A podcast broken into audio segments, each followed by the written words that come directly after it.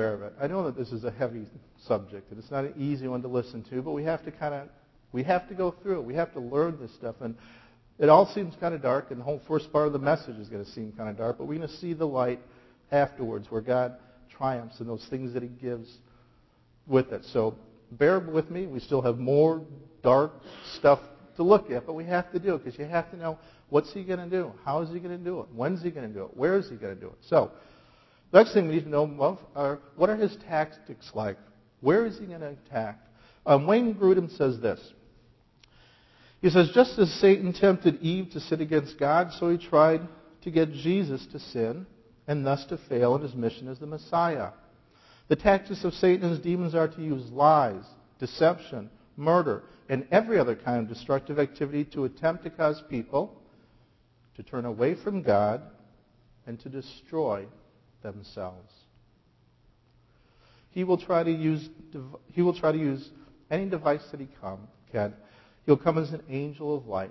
He will use false teachers. He will use false prophets. He will try to separate us from the body. See, a lion will always try to separate its uh, target from the herd. So it can get it. It will get it alone, and then it will attack. And he's going to try to make us isolate, stay away from church, stay away from care groups, stay away from fellowship, so that we are left alone. Don't be the lamb that is separated from the flock. His goal is to get us away from God by causing us to sin. And he will attack us in the area that we are most vulnerable for. Any area that you are vulnerable in, this is where Satan will attack.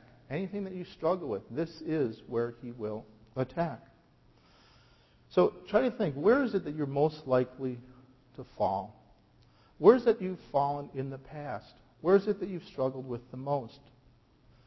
Is it pride? Is it anxiety or fear? Is it selfishness? Is it your appetites, your desires, your love for the riches of this world?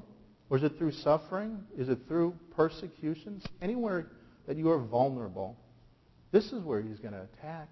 He's not going to attack your strong points. He's going to attack your, your weak points. So the next thing we need to know. So that was where he's going to attack, right? And probably one whenever you're weakest. Where he's going to attack anywhere that he can that you're weak at. So um, how will he attack? There's a Puritan lived in the 1600s. His name is Thomas Brooks. He wrote a book that was called Precious Remedies Against Satan's Devices. It's 253 pages long. And he says, Satan will attack this way, and this is how you do against it. And he'll like five or six. 253 pages over and over and over. This is how he's going to attack, attack, attack, attack. So his, his attacks are endless. And Thomas Brooks says he didn't finish the book, he just stopped writing. there was someone who said, I just stopped writing. That was it. I couldn't write anymore. And so in your bulletin, he, there's a, an outline of this sermon, and he says there's really like four categories where Satan attacks. I just want to look at these four categories. The first one is to draw us into sin. And so he tries to draw us into sin in a bunch of different ways. Obviously, I'm not going to go through a 253-page book, but I want to highlight just like three different ways that he causes us to look at sins, and then we'll look at the other ones real quick. But one of the ways that he tries to lure us into sin is by two. He lessens the impact of sin. He lessens sin itself, and then the outcome or the impact of sin itself. And so what he tries to do is he tries to paint it beautiful colors, he says. He tries to, um, like if you're fishing, you take like a, a uh, let's say you're using live bait, right? You take the worm and you put it on the hook. That's what sin is. But he hides the hook. And that's what Satan does. So he makes it look beautiful and wonderful. Then you want to take it and hides the hook. And so if you're fishing with artificial lures, they're bright and they're streaming and they, they do all kinds of stuff and they attract the fish. But the fish don't see the hooks. And that's what Satan does is he just shows us the good side of sin, but he hides the hook. The other thing that he does to try to lessen its impact is he tries to show us that God is all mercy and God is all love and there is no judgment. Right? If God is all love, why is this happening to me? How many times have we heard this? If God really loves people, this wouldn't happen. We see this all the time. Another thing that he tries to do is he tries to make it look like it's easy to repent and just walk away from sin. Have you ever been able to just walk away from sin? You can't, and yet it sounds so easy. Just repent and just go away. And so he tries to lessen, um, or tries to draw you into this. One of the easiest examples about how he draws us into us would be like drugs or alcohol. And, you know, we see this and it just seems like it's no big deal at one time. It's just a little bit of this and a little bit of that. And yet that hook is so strong that once, once it gets in, it's almost impossible to let go.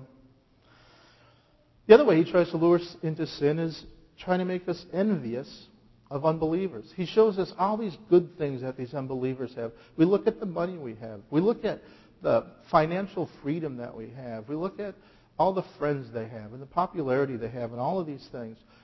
And then we look at these Christians.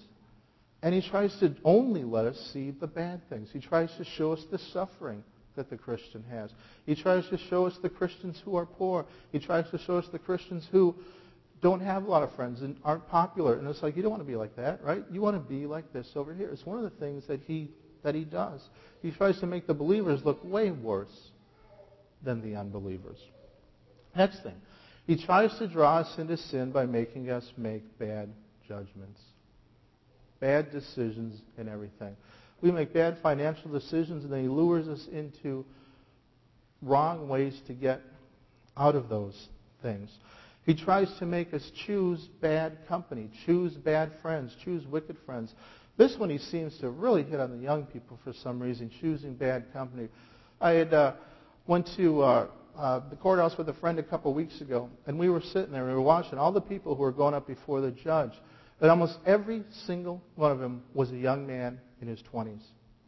There was one, I think, who may have been in his 30s, but the rest were all in their 20s. And two of them we saw ran into each other, and they thought it was like old home days. And they were like joking, they were laughing. It's like, oh, what are you in for? And the one guy says, what is he in for? Uh, oh, assault. He said, I'm in for assault. He said, but I don't remember assaulting anybody this year, maybe last year, that was it. The other guy says, oh, yeah, I'm in for possession.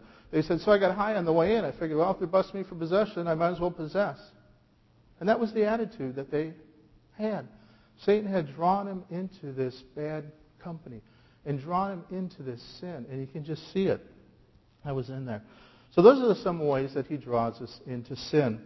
The next section that Thomas Brooks talks about, what Satan uses in these tools, is to ensnare us into the ways of the world.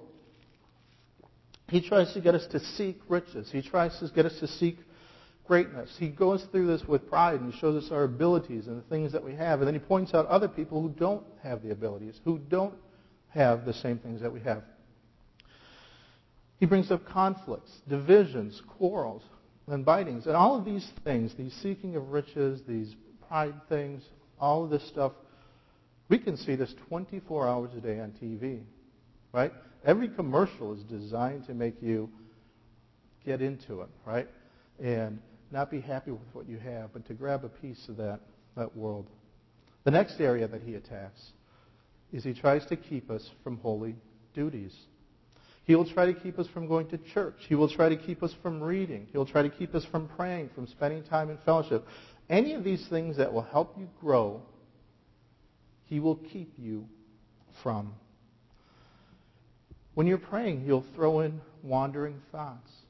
When you're at a church listening to a sermon, he'll throw in wandering thoughts. Think about it.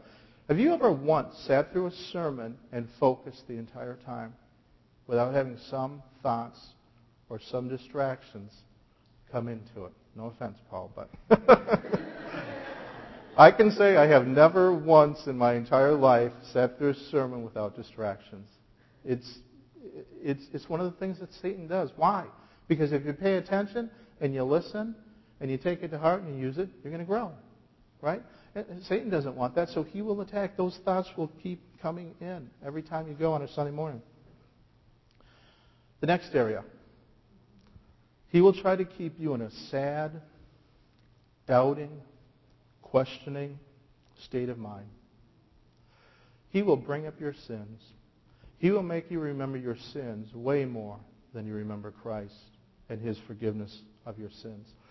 He will try to get you to doubt that God's grace is true. He'll try to get you to doubt in any way. And as soon as you doubt, which we know that we all do, he will jump on you.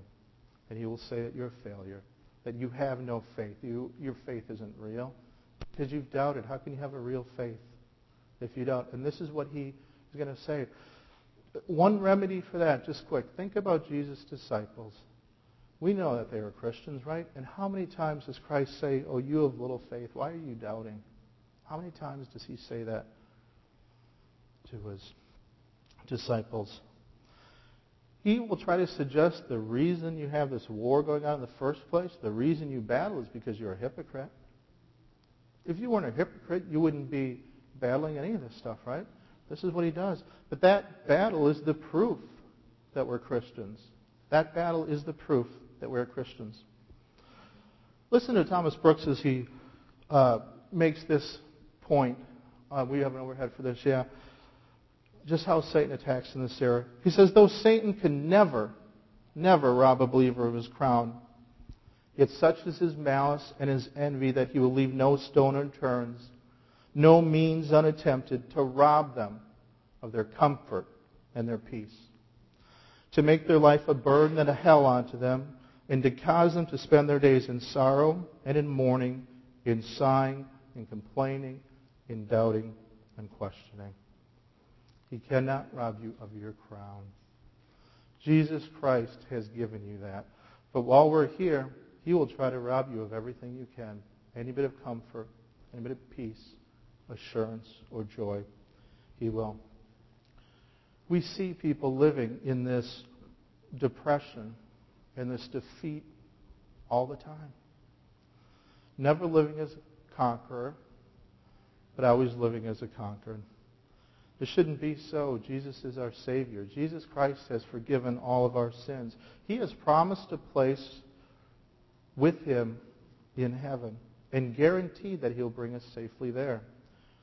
But He throws these sins into our faces all the time. And we listen to Him.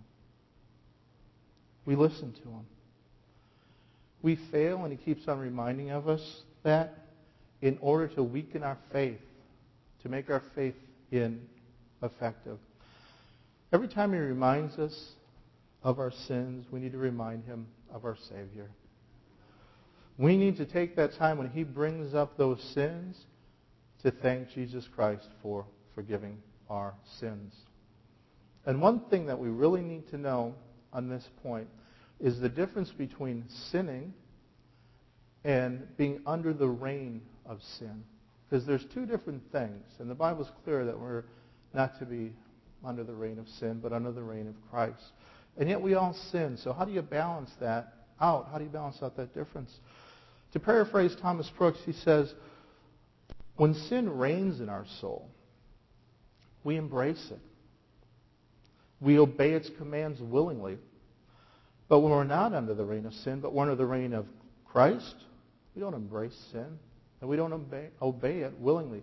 He uses the example of the difference between a king and a tyrant. A king gives us commands. A king gives us order. A king tells us what to do, and we obey him out of love, out of uh, because we want to. A tyrant gives us something to do, and we obey it, but we obey it out of hostility, and we obey it out of hatred. That's the difference between under the reign of Christ and under the reign of sin. If you're under the reign of sin, you will do sin willingly, eagerly, joyfully, looking forward to it. If you're under the reign of Christ and you sin, you don't look forward to it. And when you're done, you repent of it and you feel of it and you can feel the weight. And so you go to Christ and you ask for his forgiveness. And that's the sign that you're a believer. And that's a sign that you're not under the reign of sin, but you're under the reign of Christ. So those are the ways that Satan attacks. We looked at Satan. We looked at his nature. We looked at some of his attacks. So that was kind of all the dark side. That was all the all the kind of like depressing stuff that we, you know, feel and we want to ignore or hope that we're above or beyond or better. So now we come to the part where we will have victory. Now we have come to the part where we can fight. Now we come to the part where we can wage war in this battle. So how do we do it? The first thing that Peter tells us is to be sober-minded. It's our mindset. It's how we think of these things. How are we um, aware of what's happening in our lives, what's happening around us? We want to be aware of Satan's attack before Satan attacks. See, if we know our, our enemy's plans, then we will know where he where to defend, right? If we know where he's going to attack, we're going to know where he is, where we defend. So, in this book by Thomas Brooks, 253 pages, Satan does this, Satan does this, Satan does this, Satan does this, Satan does this. 253 pages answers. The first two words of every single answer are consider this. Consider this. That's our mindset. Be aware of what the attacks are and consider them. And consider what it is that Christ has done for you. Consider what it is that the Holy Spirit is doing for you. Consider what the Bible says. Consider what the other people around you are going through, the other believers. Consider the outcome of your actions. It doesn't sound like much of a weapon just to consider this, but it's a great weapon because it's about our mindset. It's what we think about. It's what we focus. It's how we approach everything that we get into. So here's an example from the book. He says, the first one that we talked about where he makes sin look good, right? It's like the hook on the bait. It looks real good. It looks real pretty. He paints it up like that. So he says, we are to consider this. We are to consider that sin is not any less vile when it's painted. It's just as bad when it looks good as when it isn't. So we need to see through that look. He says, consider the more that sin is painted, the more dangerous it is. The more it's painted, the more dangerous it is. He says, consider how you will look at this sin a few hours from now. So we're in the place, and we're being tempted, and we can see this enemy. And he's like, stop. Three hours from now, what are you going to wish that you did? Consider that now when you're going through it. He says, consider this. That sin cost the lifeblood of our Lord Jesus. Be sober minded. See, if you change your thinking, you will change your actions. This is about our heart. This is about our soul. This is about our mind. So that's the first way. What's the second way? The second way, he tells us, he says, is to watch.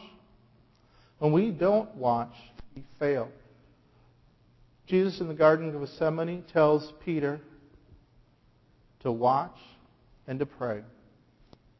What does Peter do? He falls asleep. This is the same Peter who wrote this book, and now he's telling us to watch. And it's a warning, really, because if Peter can fall asleep, then we can fall asleep. Um, we have an overhead for this one. This is uh, Edmund Clowney, and he says this. He says, The danger to the Christian is not that he is helpless before the devil, for he is equipped with the whole armor of God. The shield of faith will extinguish the flaming darts of the evil one. The danger to the Christian is that he will fail to resist, that he will not watch and pray, that he will not put on the whole armor of God and to take the sword of the Spirit. We are to watch our lives. We are to watch our what we do. We are to watch our motivations. We are to watch what it is that we seek for. We are to watch what it is that tries to control us and ends up controlling us, where we keep falling over and over. We're to watch how we watch other people who sin. Do we only see the good things that they have? Do we only see the material things and the peace and you know from worldly things that they have, or do we see the sin? 1 Timothy 4:16 says this: Keep a close watch on yourself and on the teaching.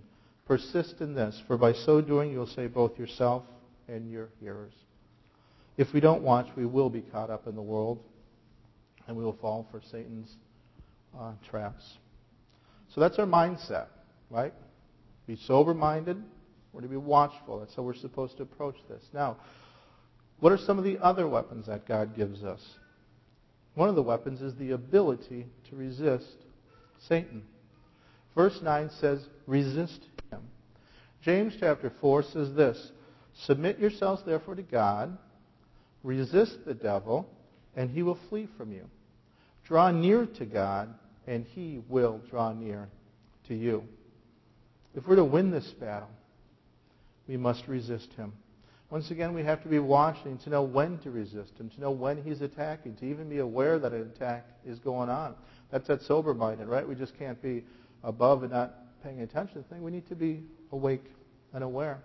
And we must resist at the very first temptation, at the very first drop. It's easier to pull up a sapling than it is to pull up a tree. It's not enough only to resist, right? Because Satan's goal is to draw us away from God. So James says that we are to draw near to God, resist him, and to draw near to God. So Satan's absence doesn't mean God's presence. We resist him, but we draw near to God, right? Just like the absence of pain doesn't mean the presence of health, right? There's some cancers that you never feel, and yet they're there. So draw near to God, and he will draw near to you. What is our next weapon? Our next weapon, it says, is faith. He says it is through faith that we are able to resist him. Ephesians chapter 6, Paul talks about putting on that spiritual armor of God. And he says the shield of faith will extinguish the fiery darts of the evil one. And then he tells us about the sword of the Spirit, to use the sword of the Spirit. And see, we use both of these things at the same time. Think about it. One of the darts that Satan uses is fear, right? We've all had fear about a certain situation, no matter what it is. So if we think about verses, and even if you don't remember the, the reference, you remember the verses, right? One is from Psalms 27. It says, The Lord is my light, my salvation. Whom shall I fear? 1 John 4 4 says, He who is in you is greater than he who is in the world. So if we stop and think about those verses, right? He who is in you is greater than he who is in the world. And if we really believe it, if we really believe it, if we believe that the Holy Spirit who is in us is greater than he that is in the world, that's faith. And that's what's going to extinguish those fiery darts. That's what's going to enable us to draw near to God. If you want to build up your faith, if you want to make it stronger than what it is, that you have this faith in order to resist him, when you read your Bible, read a sentence, no more than that, or even just like a phrase of a sentence that's in there, and stop and ask yourself, do I really believe this? Do I believe what is written right there? And your faith will be made stronger as you stop and think and believe it. You know come? Because if you don't believe it, what's the alternative? To reject it. To reject God. To reject Christ. To reject His Word.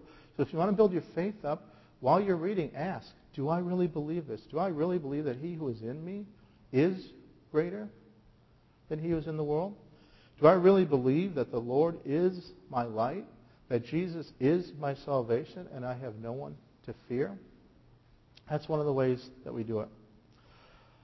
Our next weapon is an extremely powerful one. This one is the body of believers. This is the fellowship. This is us together. We need the whole body of Christ in order to win this battle. Verse 9 says, Resist him, firm in your faith, knowing that the same kinds of suffering are being experienced by your brotherhood throughout the world. Satan will try to separate us. Satan will try to drive us into isolation. Look at how he harassed Job, right? Remember Job in the Old Testament? He uh, loses his kids, he loses his uh, possessions, he loses his health. He's sitting down there. His three friends are, you know, harassing him for, you know, days and days and days.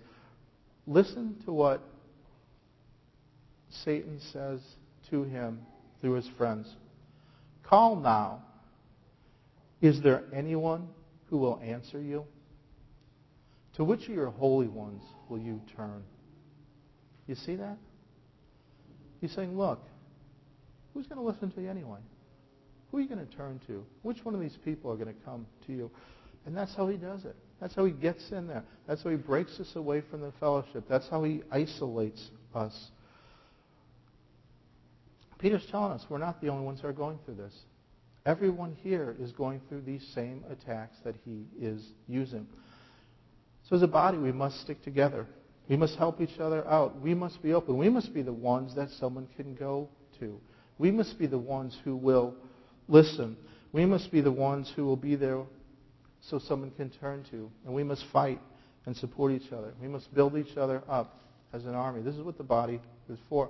The body is one of the greatest ways that Christ has for our victory. Our victory is what he wants. It's not, you know, Satan's attack and us falling. He wants to build us to build us up.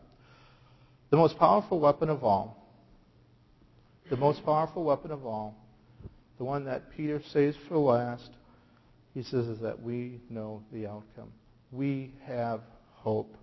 It is God himself who will help us. We know the end already, right? Satan's defeated. Satan will be judged. Satan will be sentenced. Satan will be thrown into the lake of fire. Him and all of his demons will be gone. It is Christ who will triumph. It is our Christ who will triumph. And so, this gives us hope. And Peter says it's God himself. He says it's God himself who will restore. God himself who will confirm.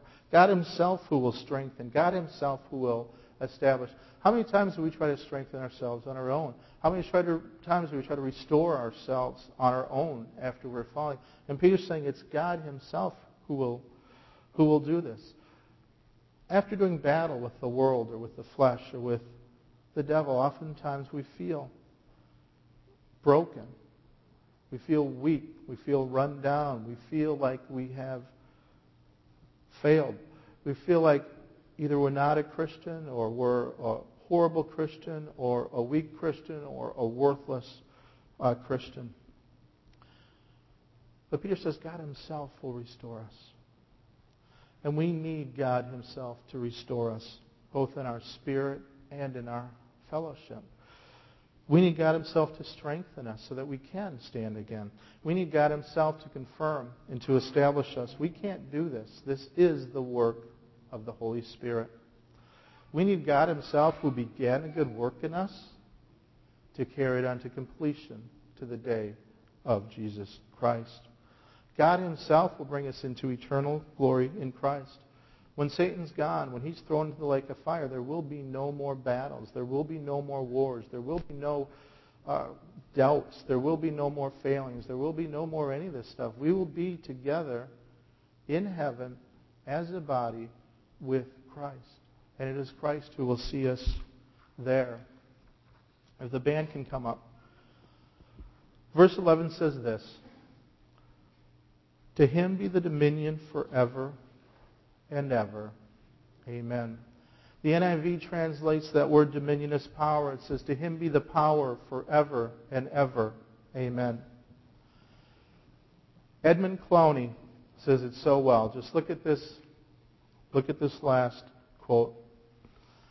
As he's reading this, Edmund Clowney's reading this verse, to him be the power forever and ever, amen. And he says, overwhelmed by the promise of God's triumphant grace, the Apostle Peter can only worship. To him be the power forever and ever. That power of God, the right hand of his grace that raised Christ from the dead, is our hope and our assurance. Peter's not wishing or even praying that God's power may endure. He is rejoicing in it. That power to accomplish the wonder of his will is forever his. We want to rejoice the same way that Peter did. To him be the dominion. To him be the power. To him be the glory forever and ever. Because he will take this battle, the battle of all three of those battles, the world, the flesh, and the devil, and he is the victorious one. It is Jesus Christ who is the victorious one. He's victorious through us. He gives us these tools. He gives us this mindset. He tells us all of these things to be watchful to be sober minded, to resist him with faith. But at the end, it's himself who restores us and brings us into his glory forever. Father God, we come before you. And we thank you, Father, that the victory is yours. These messages like this, Father, that speak about enemies and warfare and the places that we are vulnerable to attacks, are oftentimes, Father, depressing, oftentimes difficult to listen to. And yet, Father, these are the very building blocks that we need, Father. So help us to remember these things. That our enemy was a created being and he has limitations. There are many things that he can't do, but there are many ways that he can attack us. And Father, you were not created. You do not have limitations. And the things that you will do to see us through are far, far, far, far greater than any of his tools, any of his weapons, any of his ways. So, Lord Jesus, I just pray that you will take this message to our heart and that this week, as we are attacked from the outside or from the inside, Father, that we will remember these things. Help us to be watchful and aware so we can see them coming and we know when to battle. Father, help us to resist him. Help us to use that shield of faith. Help us to take up that uh, word of God and use those things together, Father. And I just thank you in your name. Amen.